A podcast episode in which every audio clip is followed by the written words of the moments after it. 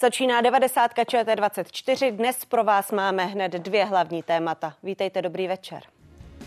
Nejvyšší soud státu Colorado vynesl verdikt, který může ovlivnit americké prezidentské volby. Zakázal Donaldu Trumpovi účastnit se tamních primárek. Odůvodnil to tím, že se před třemi lety podílel na povstání proti vládě. Ex-prezident se chce proti verdiktu odvolat. Páteční zatím neobjasněná dvojnásobná vražda v Klánovickém lese. Stovky policistů opět prohledávali místo činu. Vražda podle starostky ovlivnila život v městské části.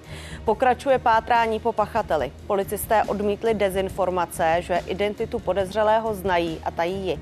Jaké jsou okolnosti případu a jak kriminalisté postupovali v podobných kauzách, řekneme v dnešní 90.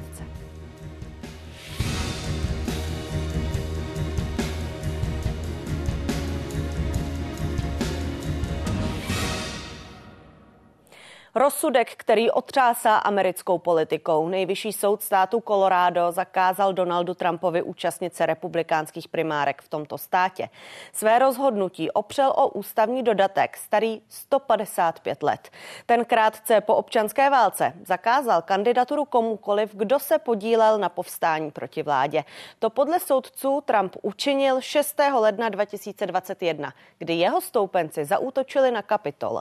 Ex-prezident se chce bránit u nejvyšší soudní instance. Přelomový verdikt. Donaldu Trumpovi hrozí, že se nebude moct účastnit primárek v Kolorádu.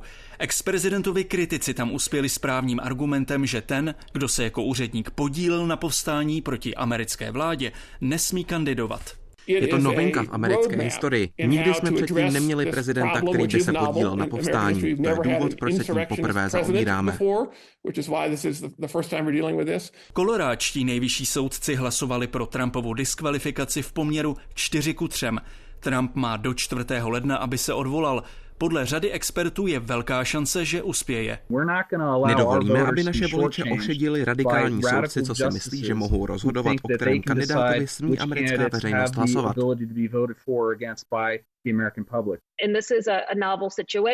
Je to nová situace. Mám za to, že Donald Trump vyvolal povstání a je na soudu, aby rozhodl, jestli ho to diskvalifikuje. Rozsudek, který vylučuje Donalda Trumpa z primáre v Kolorádu, má 133 stran. Trumpova kampaň ho odmítla a skázala, že se proti němu odvolá tady u amerického nejvyššího soudu. Na rozdíl od Koloráda mají ve Washingtonu konzervativní soudci většinu. Nejdřív se musí usnést, jestli se případem z Koloráda budou zaobírat. Pokud se tak stane, bude mít jejich verdikt dopad i na další americké státy. V řadě z nich Trumpovi kritici taky žádají o jeho vyškrtnutí z primárek. Bohumil Vostal, Česká televize, Washington. A autor předchozí reportáže Bohumil Vostal teď s námi živě ve vysílání. Bohumil, hezký večer. Dobrý večer do České republiky. My jsme slyšeli tu základní informaci. Nejvyšší soud v Kolorádu vyřadil Trumpa z kandidátky republikánských primárek. Co ale přesně to znamená? Protože slyšeli jsme i v té tvojí reportáži, že úplně finální to být nemusí. Hmm. Ano, co přesně to znamená? 5. ledna nového roku eh, má tamní eh, demokratická státní tajemkyně, která má tajemnice, která má na starost regulérnost voleb, tak má schválit to, jak budou vypadat hlasovací lístky, z nichž si budou republikánští voliči vybírat svého favorita, prezidentského favorita. A právě do 4. ledna nejvyšší soudci v Kolorádu řekli, v Kolorádu řekli, že prostě je čas na to, aby se Donald Trump mohl odvolat.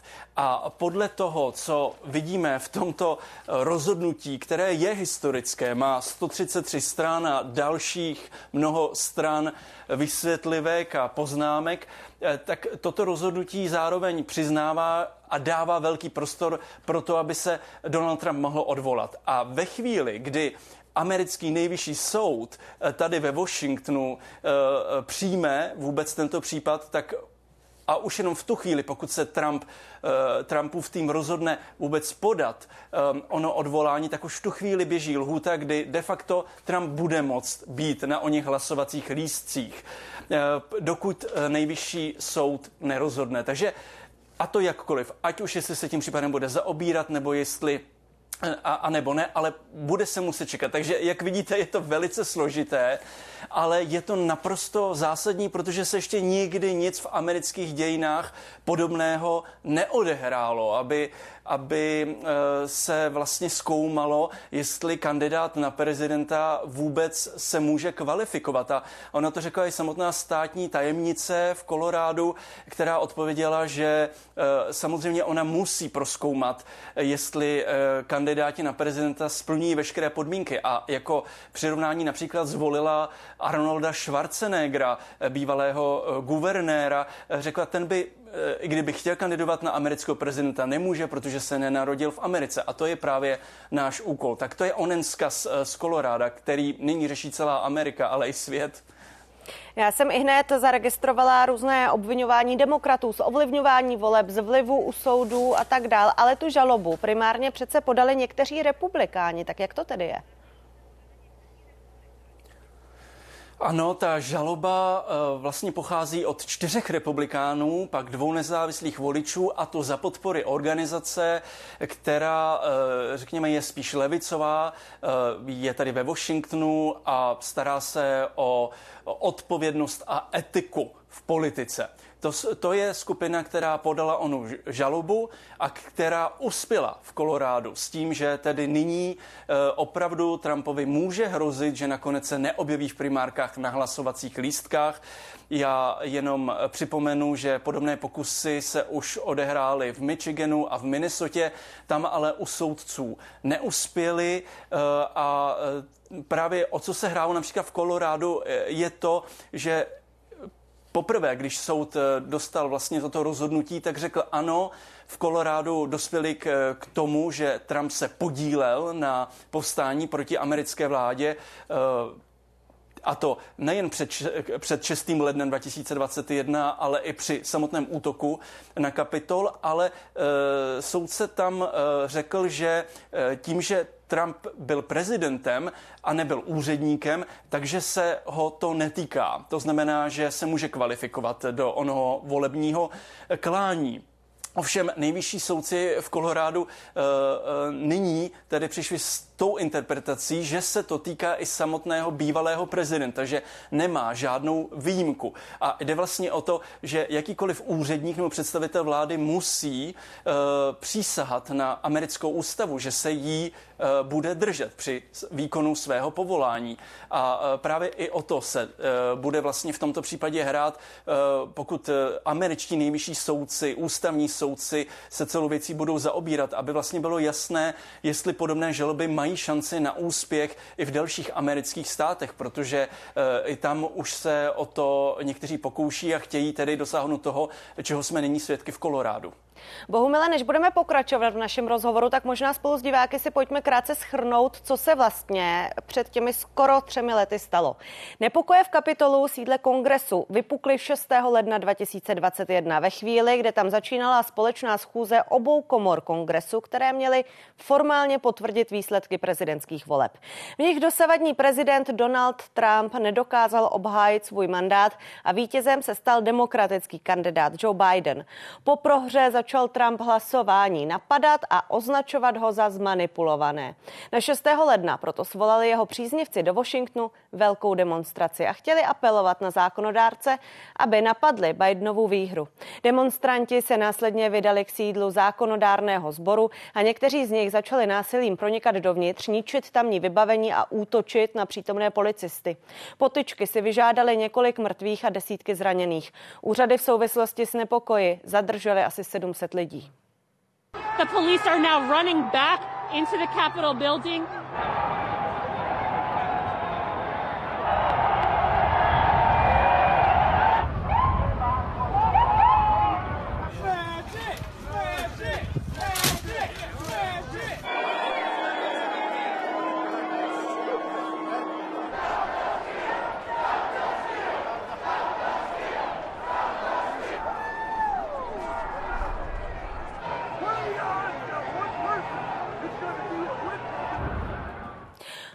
Vostal je stále s námi ve spojení. Bohumile, Donald Trump v té chvíli, kdy to bylo oznámeno, zrovna stál na pódiu během své volební kampaně v Ajově. Reagoval už tam nějak, nebo třeba později on nebo jeho tým?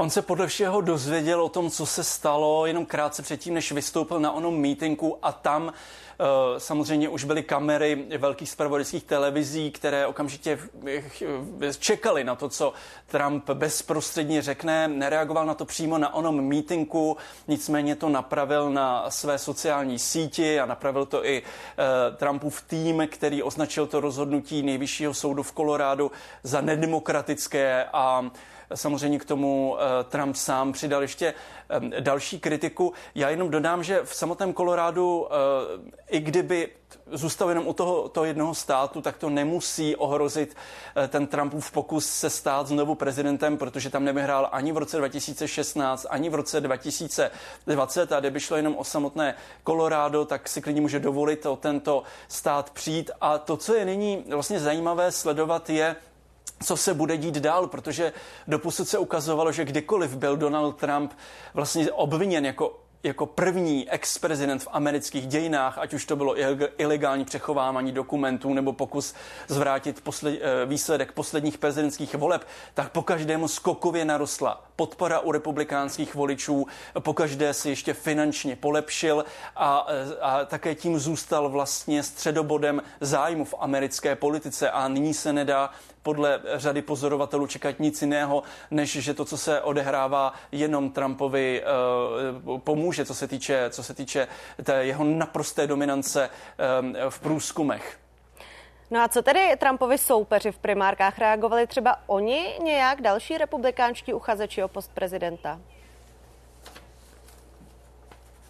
Ano a samozřejmě oni si i na to stěžují, že vlastně všechno se točí jenom kolem Donalda Trumpa, že nemají pořádný prostor vysvětlit uh, svoje představy. Nezapomeňme, že Donald Trump ani nechodí na republikánské televizní debaty, protože říká, že se svými soupeři uh, se ne, nehodlá bavit vzhledem k tomu, že je jasným favoritem. Takže tu máme reakce například uh, Nikki Haleyová, bývalá Trumpova ambasadorka při OSN, řekla, že by preferovala, aby vše zůstalo na voličích, aby se touto věcí soudy nezaobírali. Překvapivě například Chris Christie, bývalý guvernér New Jersey, který je velmi tvrdým kritikem Donalda Trumpa, opakovaně je vypískán e, Trumpovými stoupenci, tak i ten se postavil za, Donalda, za Donalda Trumpa a třeba takový guvernér Floridy Ron DeSantis, ten zase si stěžuje na to, že prý rozhodnutí nejvyššího soudu v Kolorádu, aby Trump byl vyškrtnutý e, z primárek v tomto státě, tak to vidí prý jenom jako pokus, uh, jakousi hru demokratů a řekl a také médií, aby uh, vlastně si Trump mohl jenom konsolidovat, jenom ještě upevnit svoji pozici v republikánské straně. A co tedy demokraté na to? Oni nějak reagovali? Máme tu nejnověji vyjádření samotného amerického prezidenta Joea Bidena, eh, který jenom pro kontext uvedu, eh, nedávno prohlásil, že kdyby nekandidoval Donald Trump, tak, eh, tak by on neměl důvod kandidovat. Pak se sám opravil, že by zřejmě kandidoval dál. Nicméně Joe Biden řekl, že není žádný pochyb o tom, že Trump se podílel na povstání proti americké vládě, ale zároveň řekl, je to čistě otázka soudů, aby toto vyřešili. Bohumil Vostal, zpravodaj České televize ve Washingtonu. Bohumile, děkujeme, zdravím tě. Hezký večer.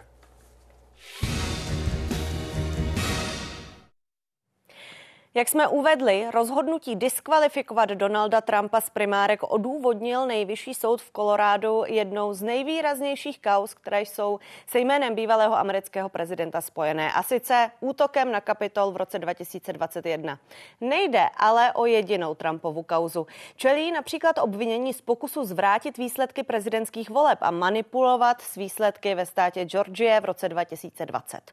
U soudu se také řeší možné finanční podvody Trumpa a jeho podniků. Příští rok v květnu se pak u soudu začne projednávat obvinění z přechovávání utajovaných dokumentů v Trumpově floridském sídle. Prokurátoři ho mimo jiné obvinili i z pokusu smazat záznamy z tamních bezpečnostních kamer. Trump veškerá obvinění odmítl. Odvolal se i proti rozhodnutí soudu ve věci sexuálního zneužití bývalé novinářky Jean Carrollové. Letos se pak k soudu dostal také případ platby pornoherečce a údajné milence Stormy Daniels za mlčenlivost o jejich vztahu v době před prezidentskými volbami v roce 2016. Přidáme další souvislosti. Je tady se mnou ve studiu Jakub Lepš, amerikanista. Hezký večer i vám. Dobrý večer. Hodně se opakuje slovo bezprecedentní, tak eh, jak moc bezprecedentní tahle situace je? Naprosto bezprecedentně, proč se to nestalo. Zároveň ten 14. dodatek, což je velmi důležitý dodatek z toho roku 1868, tak už byl použit, ale v úplně jiném kontextu. Takže nějaký, někde nějaký okresní úředník v Novém Mexiku byl zproštěn funkce právě proto, že se 6. ledna 2021 účastnil povstání. Eh, čili přepadení kongresu. Nicméně úplně něco jiného zprostit funkce eh, nějakého úředníka nebo nižšího politika v Novém Mexiku a něco úplně jiného to aplikovat na bývalého prezidenta, který se chce stát ještě jednou prezidentem. Eh, a to zásadní, ty, v zásadě máme před sebou čtyři otázky, které teď Kolorádský soud odpověděl, ale pokud to doplyne, což se naprosto jednoznačně čeká k nejvyššímu soudu, ten má, ten si může rozhodnout, jak chce a bude to finální precedentní rozhodnutí, pak už žádné odvolání, když tak není. Eh, bylo 6. ledna povstání, aby šlo eh, použít ten šestý dodatek, 14. dodatek ústavě, tam si asi schoda je, že bylo povstání, ale účastnil se prezident Trump může o jeho neúčasti v Kolorádu ve volbách či jinde rozhodnout soud, anebo to má udělat kongres. Takže to je několik právních otázek. A teď v Kolorádu těsně 4 ku 3 a všech sedm soudců bylo jmenováno demokratickými guvernéry, čili tři demokraty jmenovaní soudci se neschodli s tím většinovým názorem, že Trump v Kolorádu nemá být na, v primárkách se účastnit, tak čtyři ze tří tedy rozhodli na všechny ty otázky odpověděli ano. Já bych tomu přidala taky ten český pohled. Já jsem několikrát na sítích dnes zaregistrovala takové podivování se nad tím, že takhle aktuální obrovskou politickou kauzu, a teď to hodně přeženu, ovlivňuje nějaký papír z roku 1868, tuším zkrátka sto, víc než 150 let ano. starý. Tak jak je to možné? Eh, ústava je ještě starší, to je 14. dodatek a eh, já bych se taky trošku eh, vysvětlil tím, že Spojené státy mají kratší historii, takže oni kladou větší důraz na tu svoji historii, kterou mají a pro ně samozřejmě ústava extrémně starý dokument, i, i takto, tento 14. dodatek je velmi starý. Zároveň ta ústava může být aktuální právě proto, že je extrémně vágní a obecná. Vidíme to už tady jsou právě spory o výklad a ten výklad může dodat buď to kongres, který schválí nějaký zákon, který není protiústavní a potom něco upřesní. A pokud kongres s prezidentovým podpisem neschválí zákon, tak to musí vykládat soudy. Čili ta ústava je maximálně aktuální v tom smyslu, že obecná a když se neví, tak prostě nastoupí soudy, což teď, eh, což teď vidíme. Eh, a eh, samozřejmě tento dodatek vznikal v kontextu občanské války, aby zabránil těm zbouřencům z jihu, aby byli posíláni do, do amerického kongresu, tehdy byl aplikován. Z nějakého důvodu vypadlo explicitní slovo prezident, i když se uvádí, že v kontextu přípravy toho dodatku se zmiňoval i prezident. On je tam nějak implicitně, i když je tam tady slovo jako úředník, ale zároveň je zjevné, že se má týkat všech pozic na federální úrovni a některé soudy někde jinde již právě rozhodly například, že Sice se možná Trump účastnil povstání, ale eh, ten dodatek se ho explicitně netýká, tak ty některé státní soudy, eh, tuším v Michiganu, eh, právě o tom nerozhodovali. Bylo by podle mě opravdu na místě, aby o tom rozhodl ten nejvyšší soud. Pak ještě není odvolání, můžete být spokojena, nespokojená, ale prostě bude nějaké rozhodnutí. A já se domnívám tady, ať se eh, chápu tu podstatu, jestliže opravdu prezident složil ústavu a pak se podílel na nějakém povstání, teď se bavíme konkrétně o Trumpovi, podle mě by opravdu znovu neměl být prezidentem, ale v situaci, kdy má tak velkou podporu velké řady voličů, bohužel, tak se domnívám, že by opravdu o jeho osudu měli rozhodovat voliči, že to je demokratičtější, i když říkám, kdybych, mně by se líbilo, aby takto, takto poškozený, politicky poškozený člověk, který opravdu přivedl Spojené státy na hranu ústavní krize, že kandiduje znovu, považuje za absurdní. Ale prostě marná sláva, Spojené státy jsou demokracie. Řada voličů při vědomí těch faktů ho dál podporuje a myslím si, že by bylo lepší, aby to rozhodli voliči. Jinak tam zbyde obrovská pachuť mezi republikánskými voliči. Trump toho teď využívá, že prostě rozhodl někdo čtyři soudci eh, v Kolorádu ze sedmi nebo pět nebo šest soudců v ústavním uh, soudu ve Washingtonu. To je prostě špatná situace pro demokracii. Vy jste řekl to bohužel má podporu Trump, tak já uh, s dovolením použiju jako protireakci diváka Davida, který nám napsal, je vidět, jak jsou lidé lehce ovlivnitelní a nesledují kontext. Biden je lepší a vládne mír, že za Trumpa nebyl válečný konflikt. Kolika prezidentům USA se to podařilo? To je přesně něco, co Trump opakuje během těch svých kampaní. Za mě byl mír, já bych zajistil mír, ať už jde o Ukrajinu nebo ať už jde o jakékoliv konflikty ve světě. Tak co tenhle argument? Nic není černobílého. Nelze říct, že čtyři roky, kam já se tím netajím, já považuji Donalda Trumpa za jednoho z nejhorších amerických prezidentů, nejli, nejli nejhorší konec konců ze čtyř impeachmentů v historii USA. On se dožil dvou, dvakrát byl sněmovnou impeachován, nebyl tedy ostraněn senátem a hlasovali pro ten jeho impeachment i někteří republikáni. Ale nic není černobílého. Eh, a eh, to neznamená, že když řekneme, že čtyři roky Donalda Trumpa, že on nebyl úplně dobrým prezidentem nebo že byl velmi špatným, že to implicitně znamená, že budeme fanoušky Joea Bidena. Ale v situaci, kdy on opravdu, zejména tedy po těch volbách v roce 2020, provedl něco z mého pohledu bezprecedentního, zopakuj, on dovedl Spojené státy na hranu ústavní krize přepadení kongresu, který měl, se sešel obě komory kongresu 6. ledna 21, měli formálně, to měl být formální krok jako všechny jiné volby, certifikovat naprosto jasné vítězství Joe Bidena.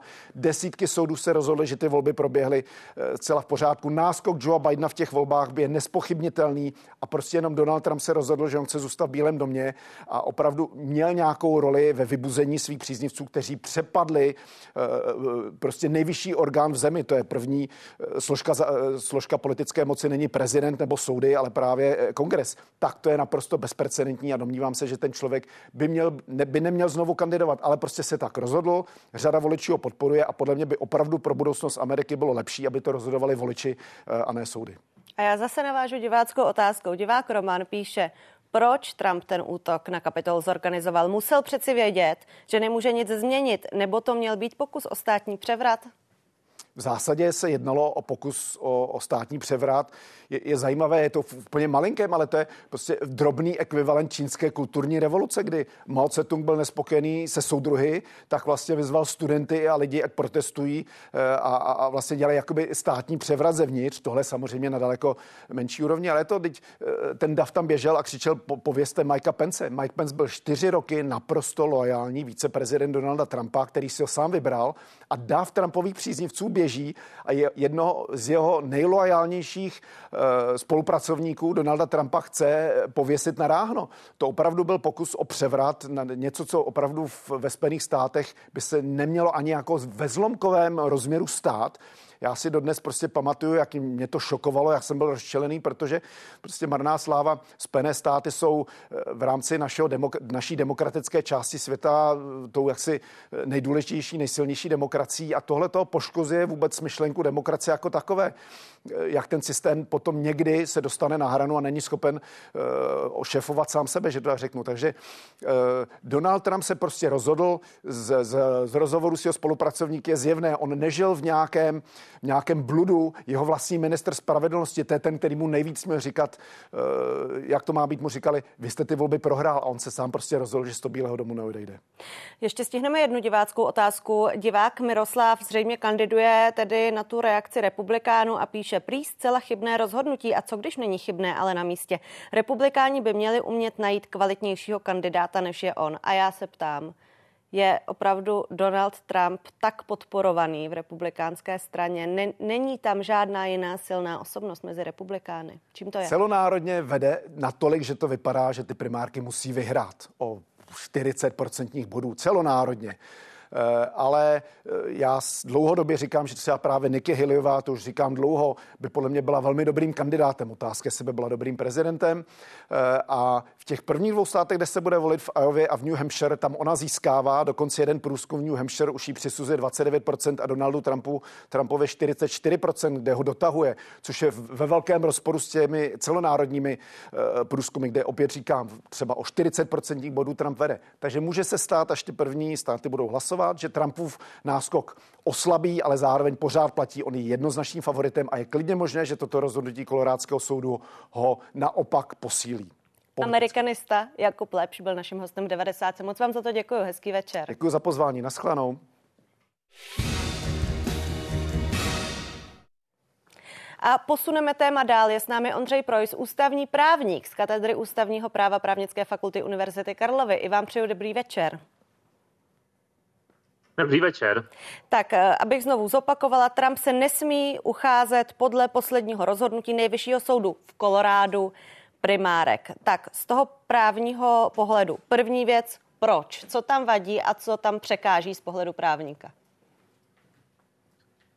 Tak vlastně ten nejvyšší soud toho státu Colorado změnil rozhodnutí eh, soudu, eh, řekněme, eh, předešlé instance, který dospěl k tomu, že Donald Trump sice skutečně se podílel na tom, můžeme říct, převratu nebo spouře, ale vlastně to pravidlo, které přináší ten 14. dodatek, podle toho soudu prvního stupně vlastně nedopadá na kandidáty na prezidenta. Zatímco podle té většiny soudců toho nejvyššího soudu to dopadá na každého, kdo tedy usiluje o nějakou volenou funkci, včetně tedy prezidenta a tím pádem eh, Donald Trump nesmí podle toho rozhodnutí vlastně eh, se účastnit eh, těch takzvaných eh, primárek ve státu Colorado. My, když eh, jsme mluvili, respektive Bohumil Vostal, když dělal tu reportáž o tom, co se teď očekává, tak mluvil o tom, tohle bylo eh, rozhodnutí, které se dalo očekávat, protože v Kolorádu mají vliv demokraté, ale dá se očekávat taky jiný výsledek u nejvyššího soudu USA, protože tam zase mají vliv spíše republikáni. Pro Čecha možná trochu nepředstavitelné. Soud, justice a politický vliv. Jaká je ta americká realita v justici? Hmm. No já se domnívám, že to je jako poměrně nebezpečné takhle uvažovat, byť to asi není uh, úplně mimo, uh, řekněme, realitu, že pokud bychom brali za bernou minci, kdo jmenuje ty soudce, jestli to byl demokratický nebo republikánský uh, guvernér, uh, případně tedy prezident na té nejvyšší úrovni uh, a tím bychom předjímali, jak ten soud uh, automaticky rozhodne, tak vlastně ten soud vůbec uh, ne, potřebujeme. Jo? Takže my v tuhle chvíli samozřejmě nevíme přesně, jak eh, rozhodne. Ostatně i v tom rozhodnutí toho soudu v Kolorédu byli tři soudci ze sedmi, to znamená těsná menšina, kteří byli také jmenováni demokratickým guvernérem. Navíc to je složitější ve Spojených státech. Ti soudci vlastně prochází dalším potvrzováním. To není jenom o rozhodnutí jednoho člověka. A tito tři soudci naopak se velmi silně postavili proti tomu eh, rozhodnutí, kdy eh, to stavili na argumentu, že Donald Trump vlastně nebyl odsouzen za tu vzpouru nebo za ten převrat, nebyl za to souzen a neměl tedy možnost vlastně při, eh, předla, řekněme, předkládat důkazy, navrhovat svědky a tak dále, takže to chápali jako, že by to bylo porušení jeho subjektivních práv, takže rozhodně neplatí, že demokratický soudce automaticky hlasuje uh, proti republikánskému uh, kandidátovi. Navíc je potřeba si uvědomit, že i tu samotnou žalobu nebo ten návrh podali vlastně republikáni v tom Coloradu, jo? takže ono to je prostě složitější.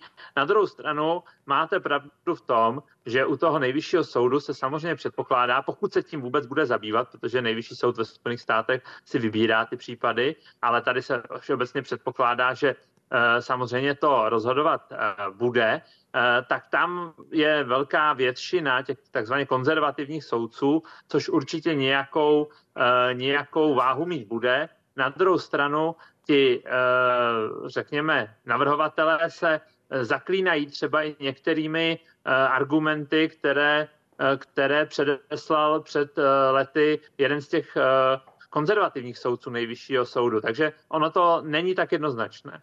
Takže co se teď dá očekávat asi od Donalda Trumpa, respektive jeho právníků? Protože v těch různých kauzách, které my jsme sledovali v průběhu posledních let, tam se ukazovalo, že jeho taktika často bývá snažit se to, ta rozhodnutí co nejvíce oddálit. Tady vzhledem k tomu, že je jasné to datum v podstatě hned po Vánocích, tak to asi ta taktika nebude. To se taky domnívám, že tady se asi nebude eh, snažit eh, nějak oddalovat. Eh, na druhou stranu, tady je potřeba si uvědomit, že Trumpovi ve skutečnosti v zásadě nejde o to Colorado, tam stejně patrně nezíská žádného samozřejmě volitele. Eh, ale jde mu o to, aby se to rozhodnutí nepřelilo do dalších států, do těch takzvaných swing states, protože těch řízení běží několik, některá už eh, byla nicméně ukončena neúspěšně pro, pro ty navrhovatele, ale některá další běží. A zejména pokud by nejvyšší soud zaujal toto stanovisko, tak by to skutečně mohlo ohrozit vůbec toho kandidaturu nejenom v těch primárkách, ale, ale vlastně vůbec těch uh, samotných volbách. Takže eh, podle mého názoru jim půjde o to prostě jednou provždy eh, tyto, tyto snahy, řekněme, zlikvidovat. A ale na druhou stranu, možná se mu to hodí i politicky. Jo? Tady je potřeba si uvědomit, že ono to samozřejmě už podle těch prvních reakcí uh, trošku semklo zase uh, republikány i ty, i ty, kteří byli vlastně kritičtí uh, vůči, vůči Donaldu Trumpovi. Takže určitě tam tahle ta uh, linie uh, politická prostě od toho bude naprosto neoddělitelná. A já mm, jako v zásadě souhlasím se svým předřečníkem, eh, s tím hostem, se kterým jste mluvila přede mnou, který uváděl, že vlastně by bylo lepší, kdyby se to rozhodlo v těch volbách a nikoli u soudu.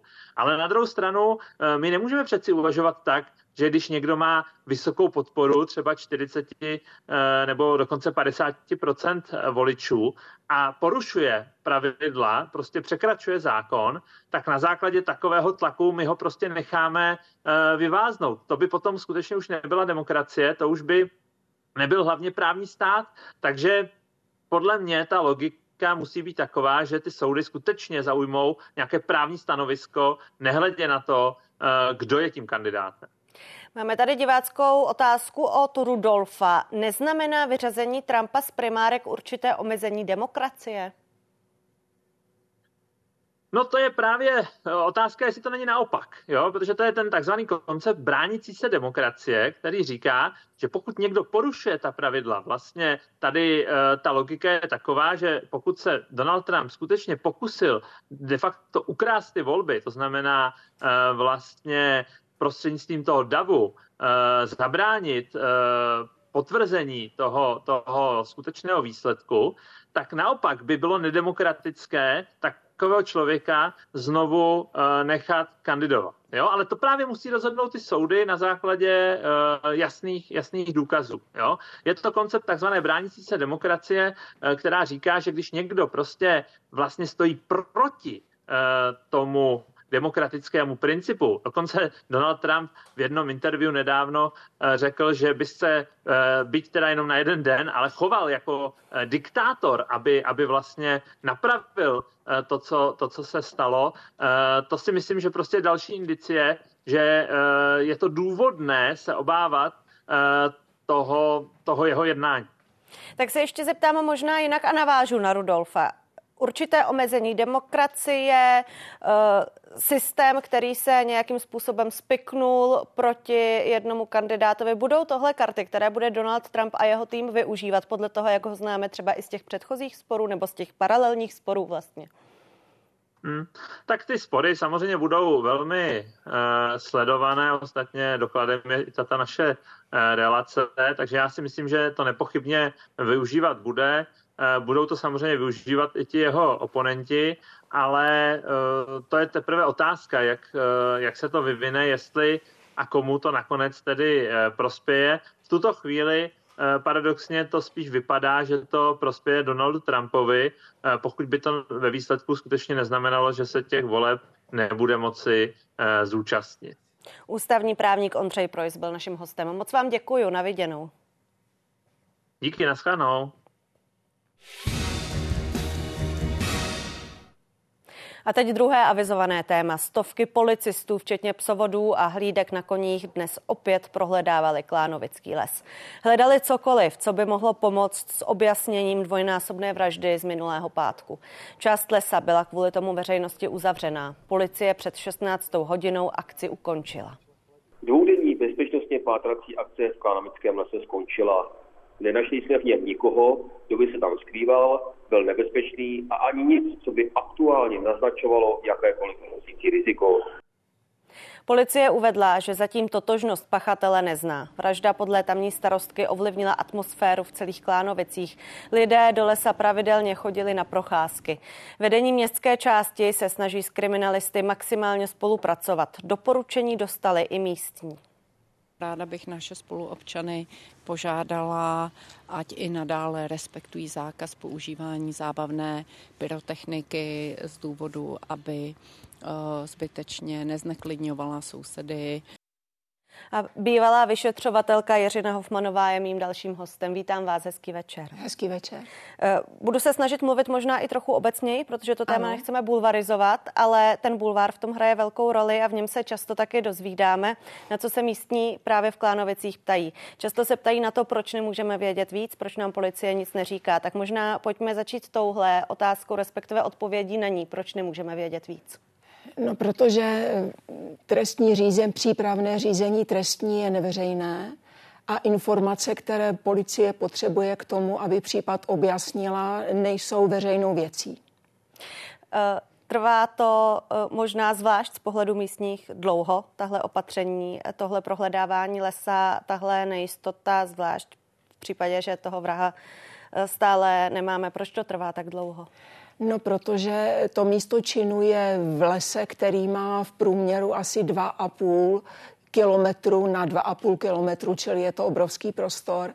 A policie musela projít celý tady ten prostor na to, aby zjistila, jestli se tam někdo neskrývá, což policejní mluvčí už avizoval. Taky jsem se znamenala takové povzdechy, no jo, tak eh, hledá se v Klánovicích, ale on přece může být ten vrah nebo ta vražetkyně na druhé straně republiky nebo třeba v zahraničí. Samozřejmě, ale tu část policie, kterou vidíme, to není celá policie, která na tom pracuje eh, protože jsou tady další, kteří sbírají další informace, protože na začátku každého objasňování skutku je mnoho verzí a e, ty verze se týkají e, osob e, blízké, blízkým pozůstalým nebo obětem trestného činu. To znamená, sbírají se informace k rodině, ke vztahům rodiny, no a potom se zjišťuje, jestli ten pachatel na toho konkrétního člověka, který tatínka s dítětem čekal, nebo jestli to byla třeba náhodná oběť. Ten případ republiku šokoval asi ano. zejména proto, že jednou z těch obětí je dvouměsíční miminko. Jak neobvyklé tohle je? No, že se stalo obětí dítě, není tak neobvyklé, protože i statisticky v České republice zemře kolem 5% dětí do 14 let. Do roku 89, kdy ženy musely chodit před potratové komise, docela nedůstojné, tak bylo hodně Eh, novorozenců zavražděných. Vím, že od roku 30, 69 do roku eh, od roku 69 do roku 89 zemřelo asi 380 novorozenců. Čili usmrcení dítěte, dejme tomu rodinnými příslušníky, před rokem 89 ani po něm není tak neobvyklé. Divačka Štěpánka se ptá, jestli jsou nějaké speciální postupy ve vyšetřování, pokud je obětí takhle malé dítě.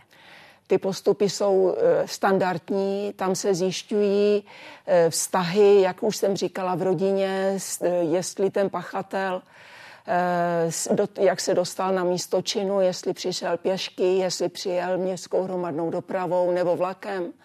No a zjišťují se další informace, jestli někdo člověka, který se obvykle nepohyboval na tomto místě, nepotkal.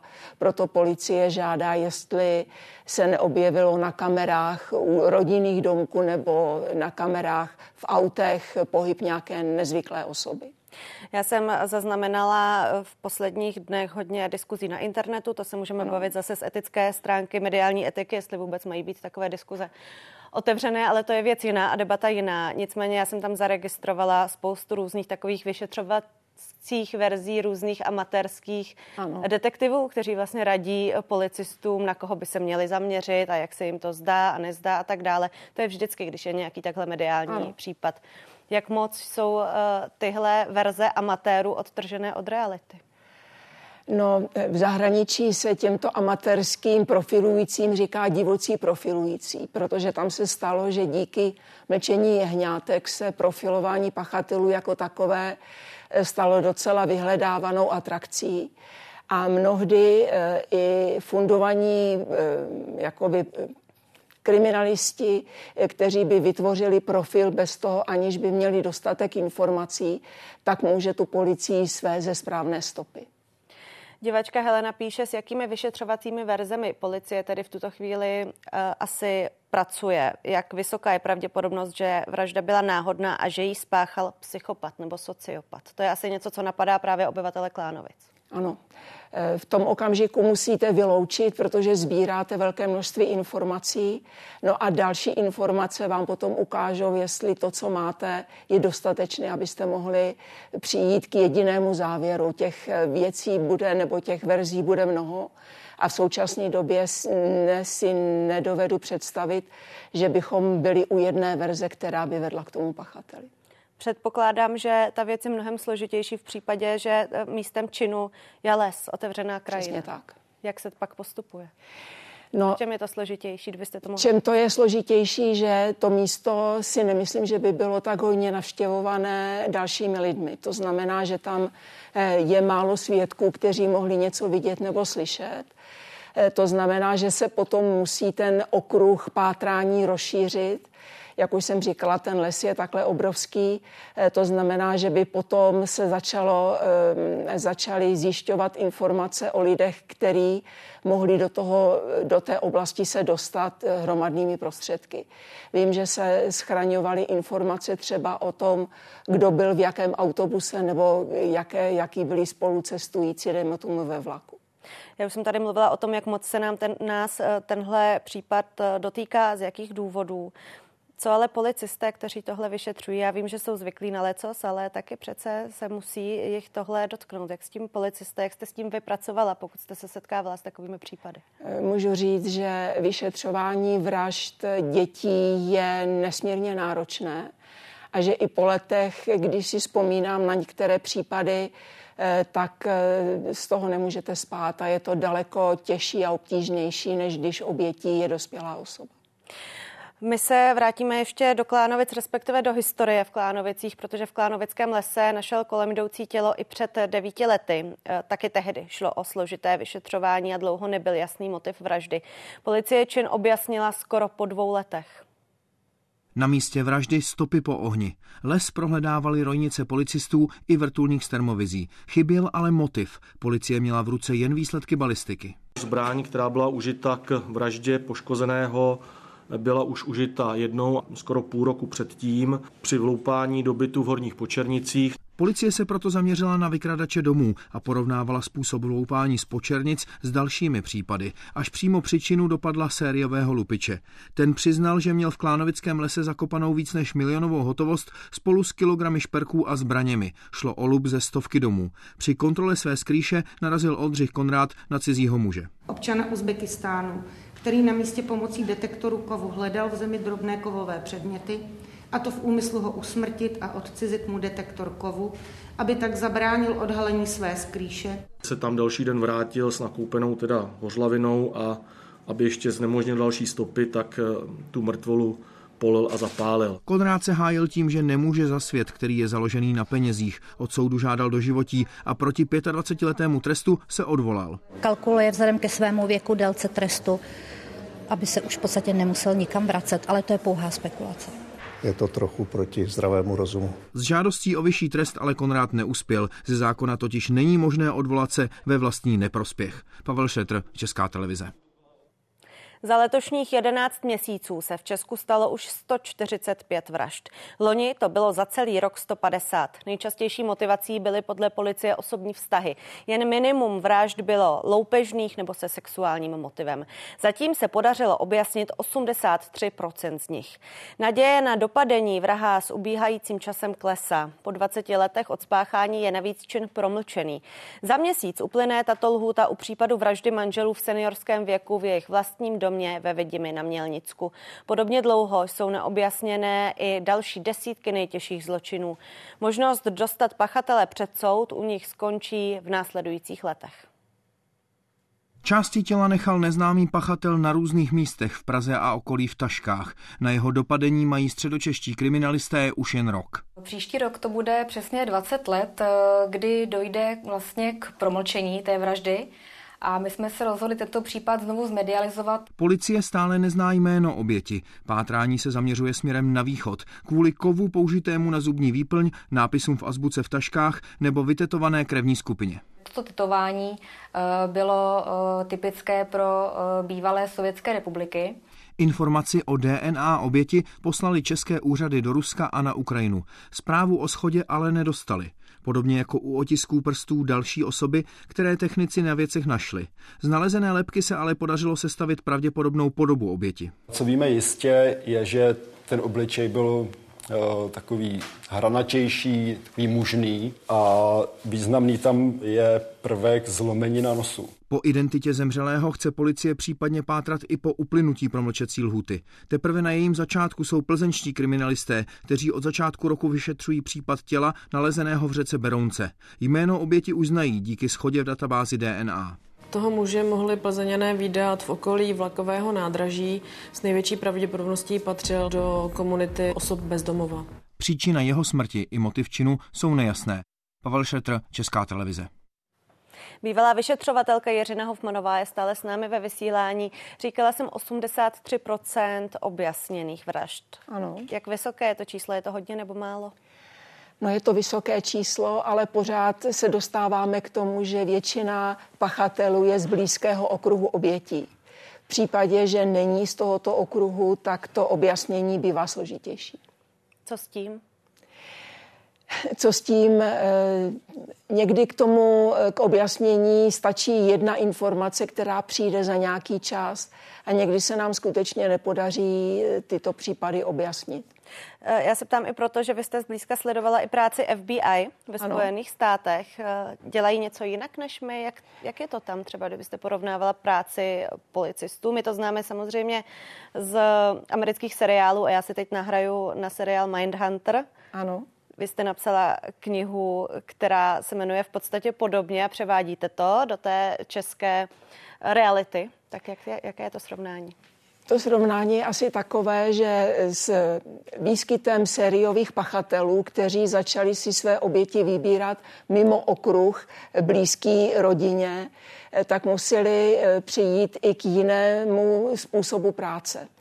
To znamená, že chodili, ty policisti chodili do, vězeň, do věznic a bavili se s pachateli s tím, co dělali před spácháním trestného činu, co dělali po spáchání trestného činu a v jeho průběhu.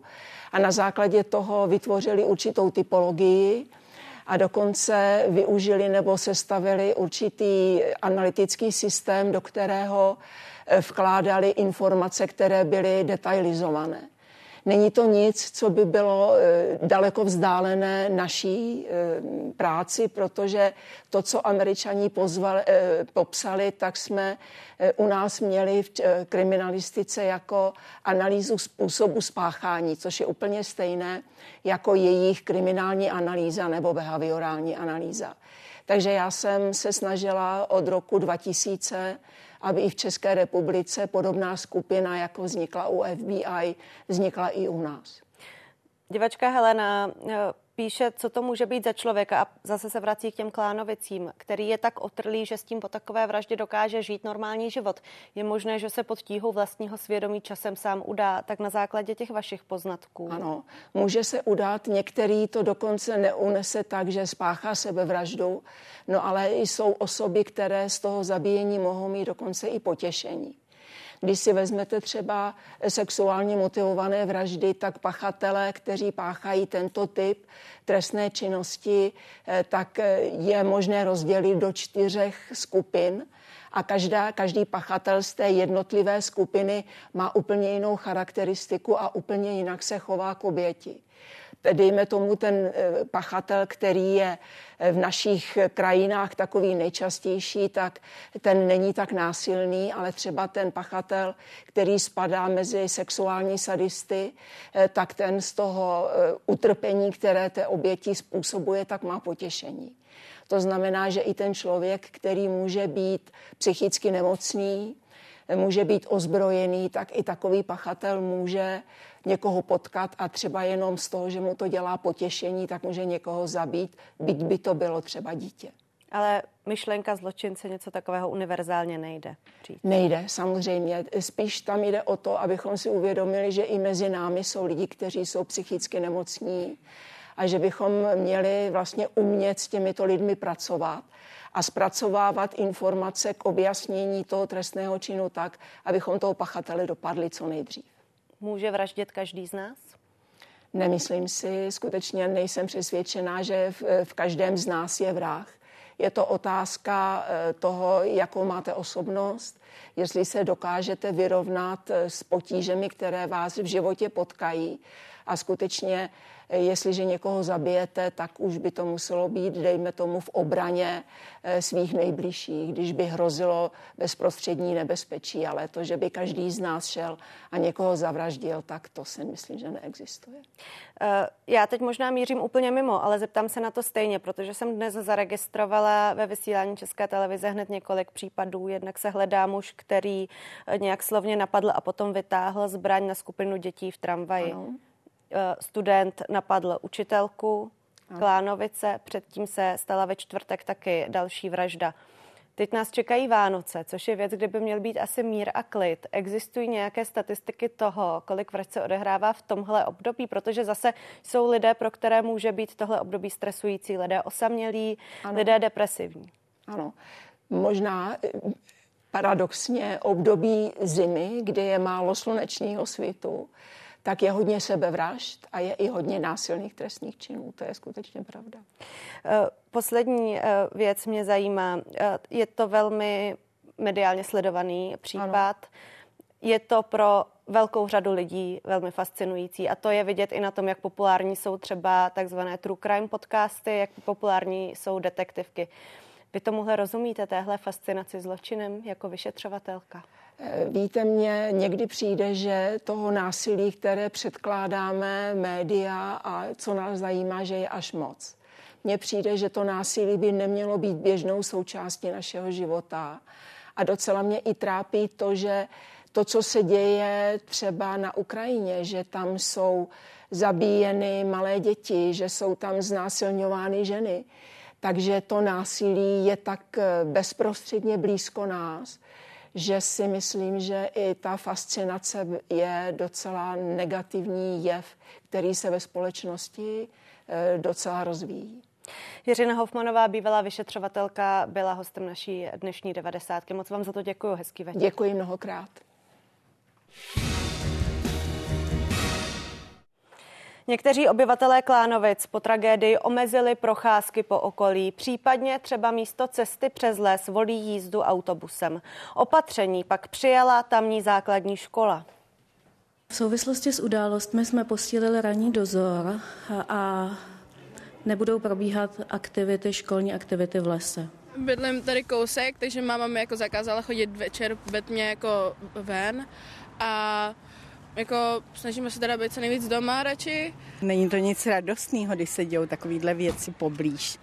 A je to už vlastně po druhý, takže není to příjemná situace samozřejmě pro někoho z nás. Vojtěch Eliáš, kněz, administrátor místní farnosti v Klánovicích, je teď s námi ve spojení. Dobrý večer vám přeji. Dobrý večer.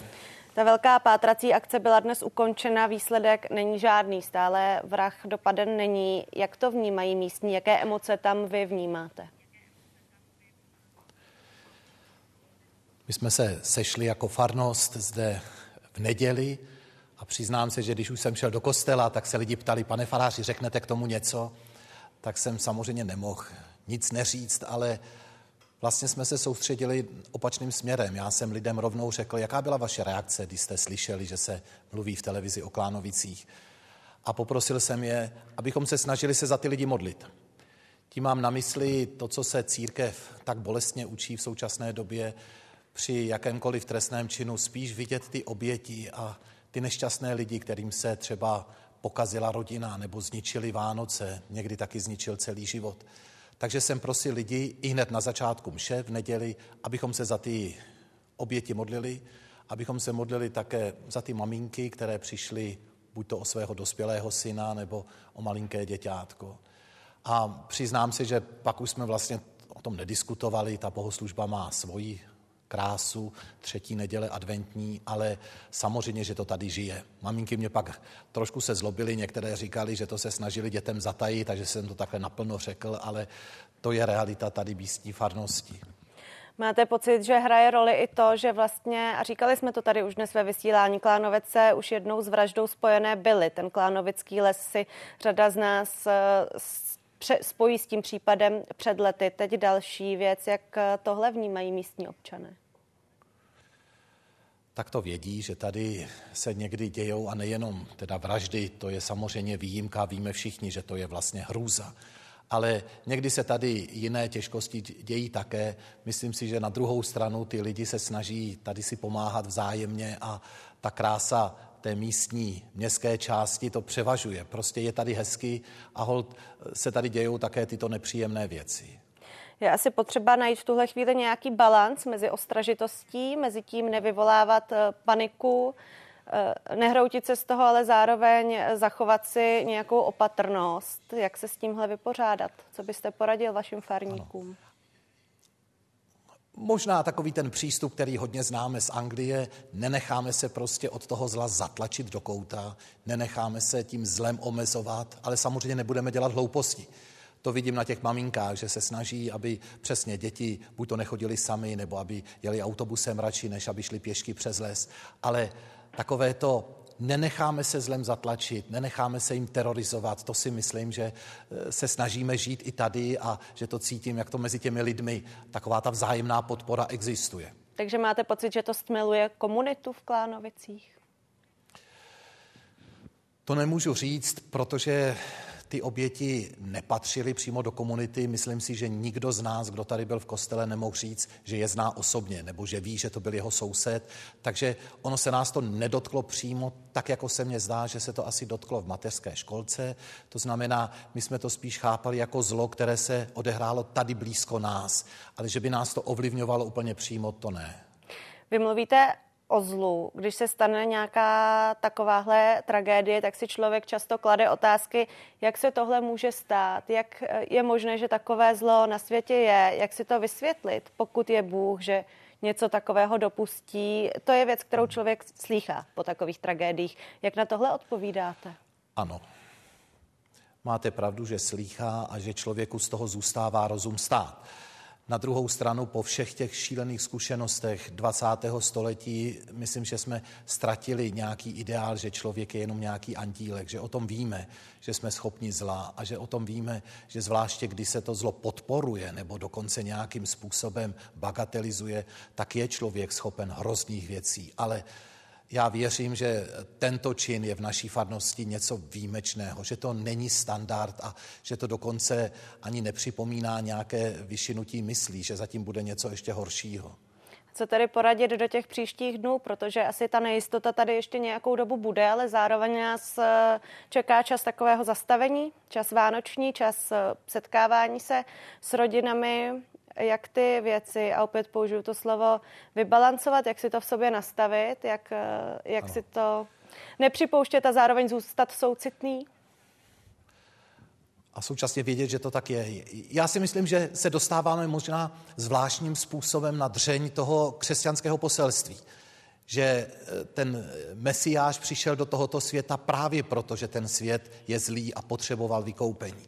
A ta křesťanská víra, ta stojí na tom, že člověk, který byl zasažen tím zlem, dokonce můžeme říci těžce zasažen, potřeboval někoho, kdo ho z toho vytáhne ven. A naše víra je, že to jsou Vánoce. Tedy přišel k nám ten, kdo nás vytáhne z toho marazmu světa, ve kterém žijeme. Vojtěch Eliáš z místní farnosti v Klánovicích. Moc vám děkujeme. Hezký večer. Děkuju a všem krásné požehnané Vánoce. O případu jsme v pořadu události komentáře hovořili taky s etopedem a psychoterapeutem Andrejem Drbohlavem. Mimo jiné o tom, proč podobné události přitahují tolik pozornosti, ať už mediální nebo mezi veřejností. Zjednodušeně, protože jsme predátoři. Jsme predátoři závislí na svých biochemických procesech. Potřebujeme být drážděni, potřebujeme mít určitý kontakt s něčím, co je rozrušující, co nás aktivizuje, díky čemu můžeme v podstatě vnitřně stále trénovat eh, takovou tu určitou ostražitost a, a podobně i v prostředí, které působí relativně bezpečně. Ale nelze to ani takhle jako zjednodušit. V podstatě to instantní sledování jakéhokoliv zla, tedy z určitého odstupu a bezpečí, je, je prostě obecně jako odvádějící pozornost třeba od turbulencí vlastních životů, tak jako hmm. na chvíli si k něčemu odskočit.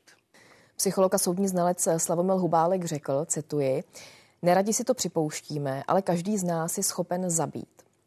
Jak se to stane, že se to stane, že se to předsvakne? Víte, ono často zaznívá tohleto, co svého času řekl doktor Hubále, kterého jsem měl tu čest nazývat svým mentorem a vím, že jako je to trošku zobecňováno mediálně. Eh, ono totiž tohleto jeho přesvědčení vychází z celé řady různých výzkumů, ale také historických zkušeností, co s člověkem dovedou udělat i takové podmínky, jako je věznění, koncentrační tábory, krizové podmínky. A to je to důležité, že ve chvíli, kdy člověk začne ztrácet své jistoty, ve chvíli, kdy se cítí být extrémně ohrožen nebo jeho prostředí, jeho okolí a jeho blízcí, tak je schopen i jedinec za normálních okolností velmi umírněný a klidný sáhnout po násilí, potažmo, po případě i po e, útoku a vraždě. Ale neznamená to, že všichni jsme jako možnými hypotetickými vrahy. V Česku se letos stalo 147 vražd, z toho jich 120 kriminalisté objasnili. Vrahem je nejčastěji člověk z blízkého okolí oběti. Někdy ale po pachateli policisté pátrají roky. K získání informací využívají i kalendář nevyřešených případů. Sestavili ho už po třetí a třeba 12 kusů posílají do věznic. Jakub B. zavražděn v Praze v září 2020. O dva roky dřív mrtvola muže v libereckém bytě. Únor 2017. Pardubice a v Labi objevené tělo neznámé ženy anebo rok 1996 Praha Karlův most. Tady byla naposledy viděna Daniela Kýrová. Případy, které policisté stále neobjasnili, ale ani neuzavřeli. 24 jich teď popisují v kalendáři. Zkušenosti nám ukázaly, že i jakákoliv eh, malá drobnost eh, může přinést zásadní průlom. I mně se stalo, že i na můj dosahový služební telefon eh, volala osoba podnět informací ke konkrétnímu případu a to na základě toho, že se dozvěděla o tom případu v kalendáři. V předchozích letech takto detektivové získali nové podněty k deseti kauzám. U jedné vraždy teď chystají obvinění. Je zjevné, že lidé stále mají tyto případy v paměti, informace můžou eh, navodit nějaké vzpomínky. Ty by potřebovali i ke zmizení Valerie Kvasničkové. Dívku viděli naposledy v lednu 2018 v Praze 3, kde bydlela se sourozenci a babičkou. Tu později odsoudili za týrání. Co se stalo její vnučce, nikdy neřekla. V době zmizení bylo dívce 6 let. Důvodů, proč se, se nepodaří ten případ takzvaně dotáhnout, ty jsou, ty jsou různé. Co tam je třeba důkazní nouze? Eh, nebo eh, případ skončí také před soudem a soud eh, rozhodne o nevině policejní stanice, probační a mediační služba nebo věznice. Právě tam teď putují tyto kalendáře. Jsou tam i případy, kdy skutečně z toho vězenského prostředí nám eh, byly eh, předány relevantní informace ke konkrétním případům. Mail, dopis i telefon. Tak je možné policisty kontaktovat a předat informace o nevyřešeném případu. Richard Samko, Česká televize. Giuseppe Majelo, sociální antropolog, ale taky obyvatel Klánovic a bývalý zastupitel Klánovic je s námi ve studiu. Dobrý večer vám přeju. Dobrý večer. Budu se vás dnes ptát eh, i jako sociálního antropologa, i jako obyvatele Klánovic, ale tím s dovolením začnu, jak vy vnímáte tu atmosféru v Klánovicích. Jsme všichni smutní. Jsme všichni neuvěřitelně smutní. Někdo brečí, někdo, uh, někdo nadává.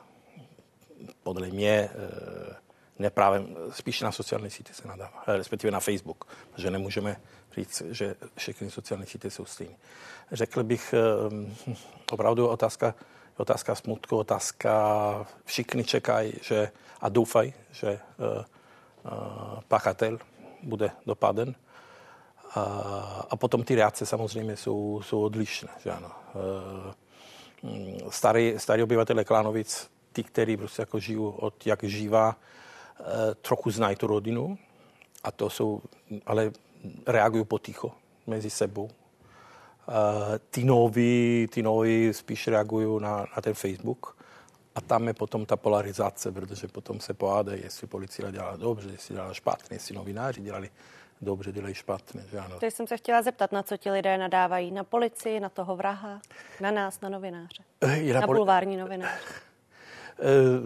Uh, Oni, oni začali nadávat na, na novináře, ale to byl zrovna novinář z Klánovic, chudák prostě jako, ale jenom z principu, že, protože co si máme říct, veřejné mínění dneska se formuje na u nás na Facebook, třeba u mladých lidí, třeba na Instagramu, u nás v Klanovicích se formuje na Facebook, to znamená, že já, já znám toho kluka, který prostě jako vydal první článek právě, protože místní prostě jako bydli taky eh, nedaleko od místa, tak cítili jako povinnost o tom prostě jako informovat a informovat novinářským způsobem, co se dělá prostě jako vyváženým způsobem a hned dorazili těch takzvaných hejty. E, potom dorazili hejty na policie, ale já nevím opravdu skutečně, ono to je spíš takový chování, protože na Facebook lidi mají e, e, tak to dělat. E, někdo říkal, že bylo mnoho policajtů, někdo říkal, že, e, e, že, poli, že ještě nemají vyřešený prostě jako tu, e, tu, tu vraždu. Samozřejmě ty klasické nesmysly, co najdeme na Facebook. Naštěstí potom byla reakce, protože samotná policie na to musela reagovat. Ano. Novináři, novináři nemají sílu reagovat, protože síla toho Facebooku de facto dneska je silnější. A je poptávka u čtenářů v bulváru? Je po těch informacích poptávka? To je taky téma, které tu dnes eh, rozebíráme. Proč nás to tolik fascinuje? Tak možná jako sociální antropolog řekněte nám, proč nás tak zajímá vražda, proč nás tak zajímá zločin a temnota? Eh, u nás jako v Kránovici máme ještě, eh, my jsme v lese de facto. Znamená, že to je věc, která není věc, řekneme, z tohoto století, ale je to věc od nestara. Les vždycky prostě jako eh, byl, byl místo, kde prostě jako něco se dělo. Ale zase vidíme tu polaritu. Eh, mm, první otázka, co říkali naši obyvatele, můžeme chodit do lesa nebo ne. Já znám nějaký starou sedlici, že už jako ten samý den nebo druhý den prostě jako se s pejskem prostě jako chodili do lesa, protože se tam narodili. Znamená, že se nebojí toho lesa. Já. Naopak, protože my máme novo, eh, novou usedlíku, který samozřejmě Klanovice to bohatá čtvrt, prostě jako je to hezká adresa, chtějí bydlet v těch Klanovicích, ale potom se bojí lesa.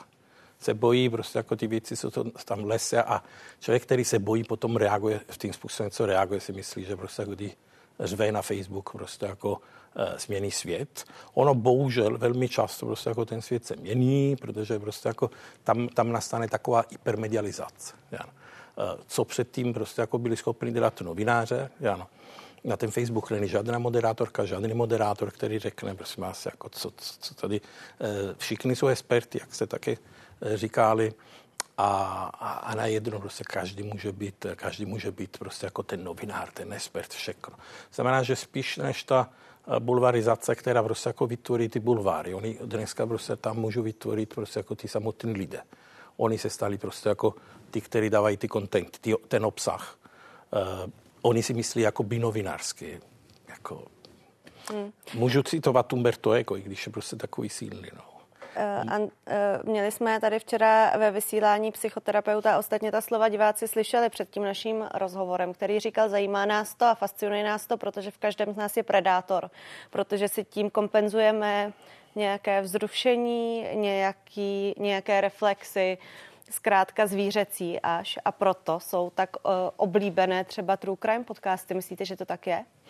Nevím, já jsem, my, my se za antropologové prostě jako moc neumíme psychologie lidstva, spíš jako uh, uh, psychologie jednotlivců. Prostě jako my se snažíme prostě jako analyzovat uh, ty uh, obecné fenomény a asi si říkal kolega, tak asi já má se pravdu. zeptám jinak. Když se Hm. stane nějaký takovýhle zločin a hrůznost, tak často slycháme takové spojení choval se jako zvíře, nechovej se jako zvíře. Tak mě zajímá, jestli to je vlastně fér, jestli to srovnání je na místě. Možná máte pravdu právě, protože jak jsem předtím jsem mluvil, že žijeme v lese, anebo prostě na okraji lesa všichni. Je to jasné, že prostě jako v lese vždycky prostě nějaký nebezpečný zvíře. A, a v takovém případě prostě se mu podařilo. U nás třeba u nás jsou normálně zvířata, které jsou považovány za nebezpečné, ale de facto ty, kteří skutečně žijí v tomto lese, ty zvířata jsou kance, že ano, a který jsou považovány za nebezpečné. Ale já jsem viděl, já jsem mluvil s kamarádem, který žije přímo, přímo prostředku lese. Říkám, co děláš, když potkáš kance? Říkám, dělám kšakša a jdu dál. A oni se bojí nás. Bohužel, co se stalo teďka, prostě ten člověk se nebál dělat, co dělal. A vražda z pohledu sociálního antropologa, to, jak jako lidstvo vnímáme vraždu, jak ji prožíváme, jak to prožívá třeba vrah, na to se také diváci ptají. Co byste odpověděl z vašeho pohledu? Já teď, teďka v té chvíli pro mě je to těžko prostě jako e, myslet na tu svoji profesi, protože já jsem tam, jsem mezi těmi lidmi a znám lidi, který, e, který znali tu rodinu a, a, a, a prostě jsou úplně zdevastovány, protože e, my bychom byli rádi, kdyby třeba bychom, a my máme ty sportovci, kdyby jedno z našich sportovců by vyhrál olympiády. A mohli bychom říct prostě jako, hele, my jsme z Klánovic, protože jsme vyhráli, a, protože Ester Ledecké z Klánovic třeba, nevím. A všichni mluvili bych, by mluvili o Klánovicích jako, jako krásné místo. A bohužel prostě jako další problém, který mají ty naši obyvatele, že prostě kamkoliv prostě jako jdou, ano, všichni, jo, ty jsi a bla, bla, bla a a jsou z toho prostě jako, není to hezky prostě jako být obyvatelem místo, kde, prostě, kde se stalo prostě taková víc než tragédie. Vy mluvíte o tom, jak byste chtěl, aby lidé mluvili o Klánovicích, jak byste chtěl, aby s vámi mluvili lidé, ať už policisté, ať už my novináři, v takovéhle těžké situaci, protože to je to, na co si obyvatelé často stěžují, právě i na sítích, taky jsme to dnes říkali, nemáme dost informací, proč nám neřeknou víc, proč média se ptají na tohle, proč na nás číhají, proč je máme za domem. Jak byste vy chtěl, aby ta komunikace v tuhle chvíli s vámi, kteří jste tím zasažení, probíhala? Já, já, já, já, spíš, já bych spíš chtěl, jak by mluvili lidi s vámi a s policistama. Protože bohužel t, tu sílu mají spíš jako ty lidi. Uh, jako já jsem viděl prostě nějaký komentáře na policista. Já si umím představit policista, který byl uh, tam celý den a potom se vrací domů a pokud byla policistka manžela, nebo pokud byl policista manželku, který řekl, ty jsi byl celý den prostě jako tam a zpátky a nic jste nenašli. Já umím si představit tu frustrace, že ano. A já můžu doporučit právě těm policistům, aby, aby a oni sami za A by se oddálili prostě od nějaký facebookovou uh, hyper, hypermedializace.